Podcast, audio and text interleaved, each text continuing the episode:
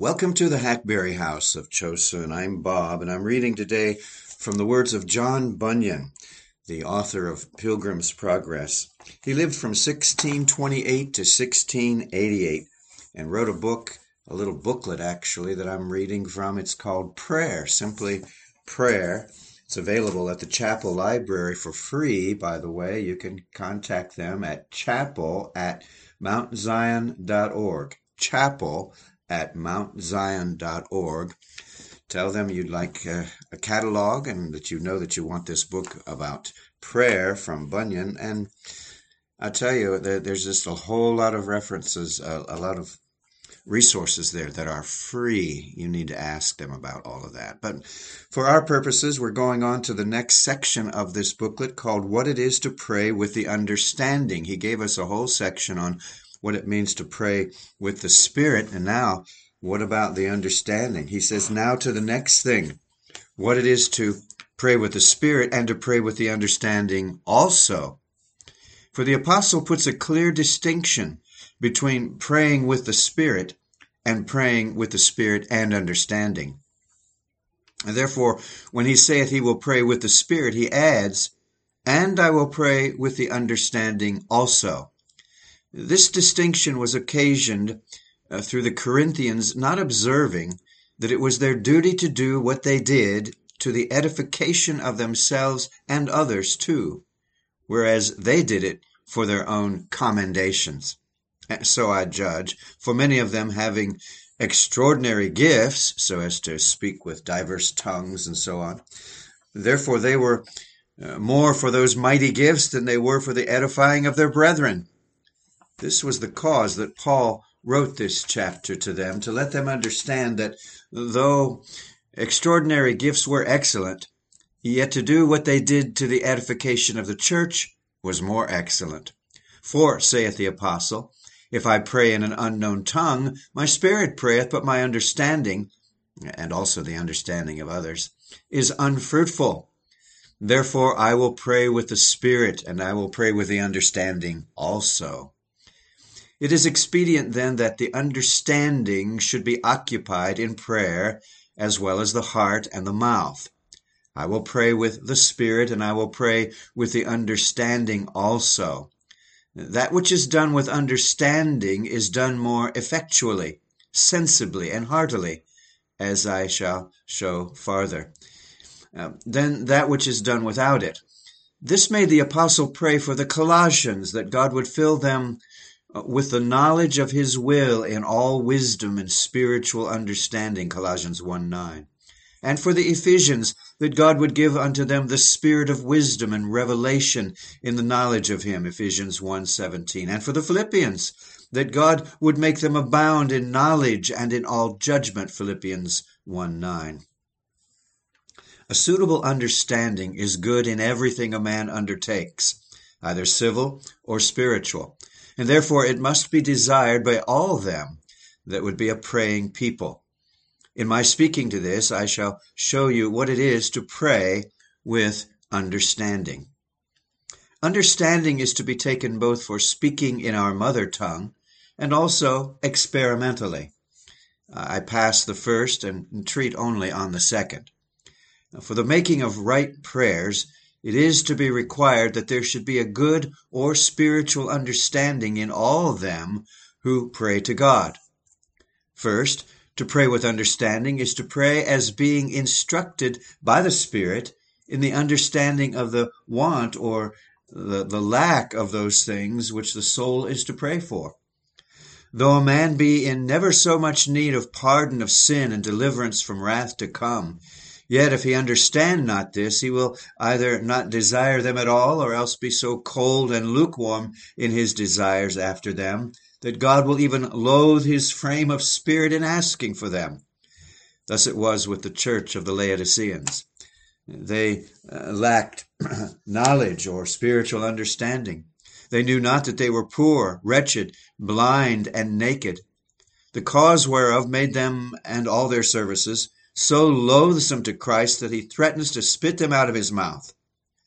Men without understanding may say the same words in prayer as others do, But if there be an understanding in the one and none in the other, there is, oh, there is, a mighty difference in speaking the very same words. The one speaking from a spiritual understanding of those things that he in words desires, the other uh, words it only, and, and there is all. That's everything. And second, spiritual understanding uh, sees, recognizes in the heart of God a, a readiness and willingness to give those things to the soul that it stands in need of. David, by this, could guess at the very thoughts of God towards him. Uh, Psalm 45. And thus it was with the woman of Canaan. She did by faith and a right understanding discern, beyond all the rough carriage of Christ, tenderness and willingness in his heart to save, which caused her to be vehement and earnest, yea, restless, until she did enjoy the mercy she stood in need of. And there is nothing that will press the soul more to seek after God and to cry for pardon than understanding of the willingness that is in the heart of God to save sinners. If a man should see a pearl worth a hundred pounds lie in a ditch, yet if he understood not the value of it, he would lightly pass by it. But if he once did get the knowledge of it, he would venture up to the neck for it. So it is with souls concerning the things of God. If a man once get an understanding of the worth of them, then his heart, nay, the very strength of his soul, runs after them. And he will never leave off crying until he have them. The two blind men in the gospel, because they did certainly know that Jesus, who was going by them, was both able and willing to heal such infirmities as they were afflicted with. Therefore they cried out, and the more they were rebuked, the more they cried. Third, the understanding being spiritually enlightened, hereby there is the way, as aforesaid, discovered, through which the soul should come unto God which gives great encouragement unto it. Otherwise, it is with a poor soul as with one who has a work to do, and, and if it be not done, the danger is great. If it be done, so is the advantage. But he knows not how to begin nor how to proceed, and so, through discouragement, lets everything alone and runs the hazard. Fourth, the enlightened understanding sees largeness, largeness enough in the promises to encourage it to pray, which still adds to its strength to strength. As when men promise such and such things to all that will come, excuse me, for them, it is great encouragement to those that know what promises are made to come and ask for them. Fifth, the understanding being enlightened, way is made for the soul to come to God with suitable arguments sometimes in a way of expostulation, as Jacob, sometimes in way of supplication, yet not in a verbal way only, but even from the heart there is forced by the Spirit, through the understanding, such effectual arguments as moveth the heart of God. When Ephraim gets a, a, right understanding of his own unseemly carriages toward the Lord, then he begins to bemoan himself.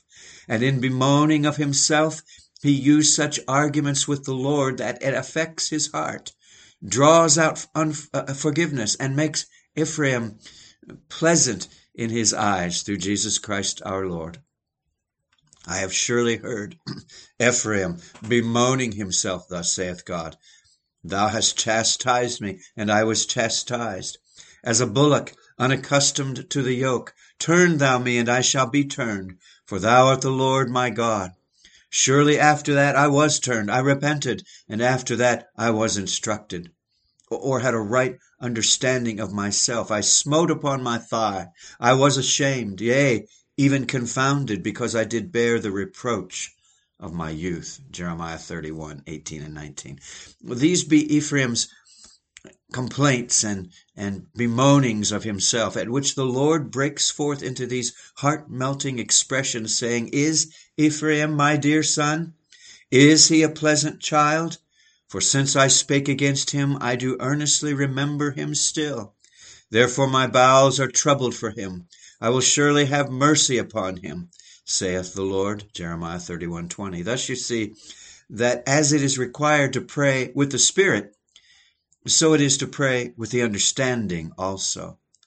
And to illustrate what hath been spoken by a similitude, uh, set the case.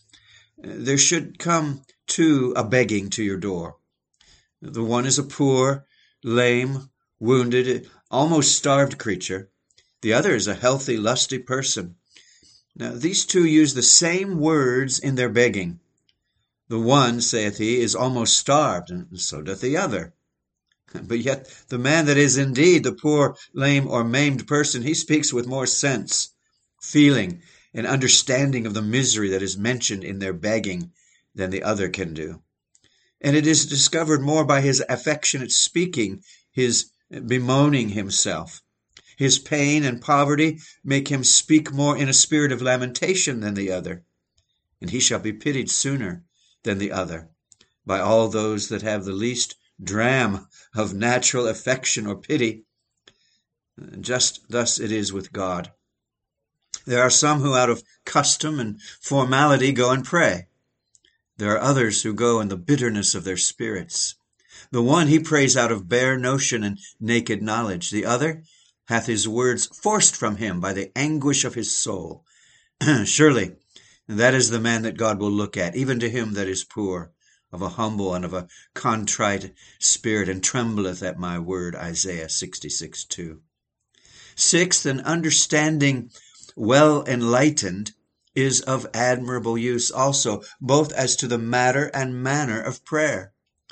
He that hath his understanding well exercised to discern between good and evil, and in it placed a sense either of the misery of man or the mercy of God, that soul hath no need of the writings of other men to teach him by forms of prayer. For as he that feels the pain needs not to be taught to cry, Oh! Even so he that hath his understanding opened by the Spirit needs not to be taught of other men's prayers, as that he cannot pray without them. The present sense, feeling, and pressure that lieth upon his spirit provokes him to groan out his request unto the Lord. When David had the pains of hell catching hold on him and the sorrows of hell compassing him about, he needs not a bishop in a, a, a long, loose fitting white garment with wide sleeves worn by Christian ministers in those days to teach him to say, O Lord, I beseech thee, deliver my soul. Or to look into a book to teach him in a form to pour out his heart before God. It is the nature of the heart of sick men, in their pain and sickness, to vent itself for ease by dolorous groans and complainings to them that stand by. Thus it was with David in Psalm 38. And thus, blessed be the Lord, it is with them that are endued with the grace of God. Seventh, it is necessary that there be an enlightened understanding to the end that the soul be kept in a continuation of the duty of prayer. The people of God are not ignorant how many wiles, tricks, and temptations the devil hath uh, to make a poor soul, who is truly willing to have the Lord Jesus Christ, and, and that upon Christ's terms too, I say, uh, to tempt that soul to be weary of seeking the face of God, and to think that God is not willing to have mercy on such a one as, as him. Ay, saith Satan, thou mayest pray indeed, but thou shalt not prevail. Thou seest thine heart is hard, cold, dull, and dread. Thou dost not pray with the Spirit. Thou dost not pray in good earnest. Thy thoughts are running after other things when thou pretendest to pray to God. Away, hypocrite, go no further. It is but in vain to strive any longer. Hear now, if the soul be not well informed in its understanding, it will presently cry out, The Lord hath forsaken me, and my Lord hath forgotten me, whereas the soul rightly informed and enlightened, saith, Well, I will seek the Lord, and I will wait. I will not leave off, though the Lord keep silence, and speak not one word of comfort. He loved Jacob dearly, and yet he made him wrestle before he had the blessing. Seeming delays in God are no tokens of his displeasure. He may hide his face from his dearest saints. He loves to keep his people praying, and to find them ever knocking at the gate of heaven. It may be, says the soul, the Lord tries me, or he loves to hear me groan out my condition before him. The woman of Canaan would not take seeming denials for real ones. She knew the Lord was gracious, and the Lord will avenge his people, though he bear long with them. The Lord hath waited longer upon me than I have waited upon him. And thus it was with David. I waited patiently, saith he. That is, it was long before the Lord answered me, though at the last he inclined his ear to me and heard my cry. Psalm 40, verse 1. And the most excellent remedy for this is an understanding, well informed, and enlightened heart. Alas, how many poor souls are there in the world that truly fear the Lord, who, because they are not well informed in their understanding, are oft ready to give up all for lost upon almost every trick and temptation of Satan. The Lord pity them and help them to pray with the Spirit and with the understanding also. Much of my own experience could I here discover to you or mention.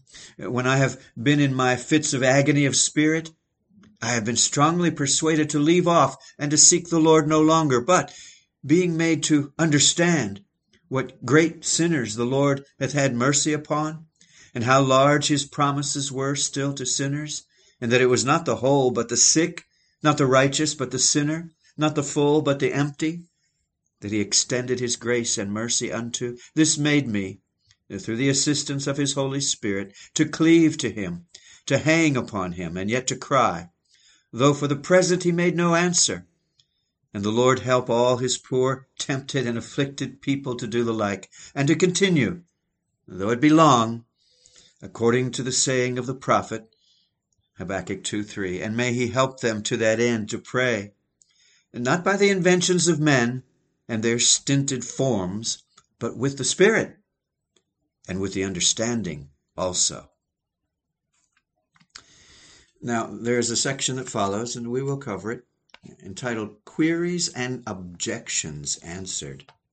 Then there'll be a section of application and so on. It's, uh, it's quite a, an involved little booklet. I'm sure you'll want to get a hold of it. I must add, for those who have interpreted this um, 1 Corinthians 14 passage a little differently, where Paul was saying, I will pray with the Spirit and I will pray with the understanding. It was in the context of speaking in tongues. We have to be uh, level on the level about that. He was saying, I will I will let the Spirit speak to me in these other languages, and I will speak in my own language also. That seems to be the common common sense and traditional interpretation of that passage, and I, I just want to say that. However, the things that John Bunyan is bringing out here, though they may not be apropos to that one little text of Scripture, they are apropos. Everything he has said about understanding is a truth that we need to get a hold of and can be found, as he found, in, in many other passages of Scripture. Just that little note of explanation. Well, thank you for being with me today, listening. Do look around our site. We have over 3,000 audios featuring some of the church's great preachers. We have Bible studies on a number of subjects, a blog, and a store where you could purchase one of my books. If you desire more fellowship, please consider visiting our YouTube channel. It's known as Pasture Lands, that's one word. Contact me at bob.j.faulkner.72 at gmail.com, and I'll share details about our street ministry our Saturday evening Zoom meeting, our new little meeting of Zoom uh, uh, for men and women, and a couple of in person churches we might uh, meet up at if you're local or passing through. This is the Hackberry House of Chosen, and as you hear this, it is 426 2022, and Lord willing, we'll get to talk again real soon. Bye bye.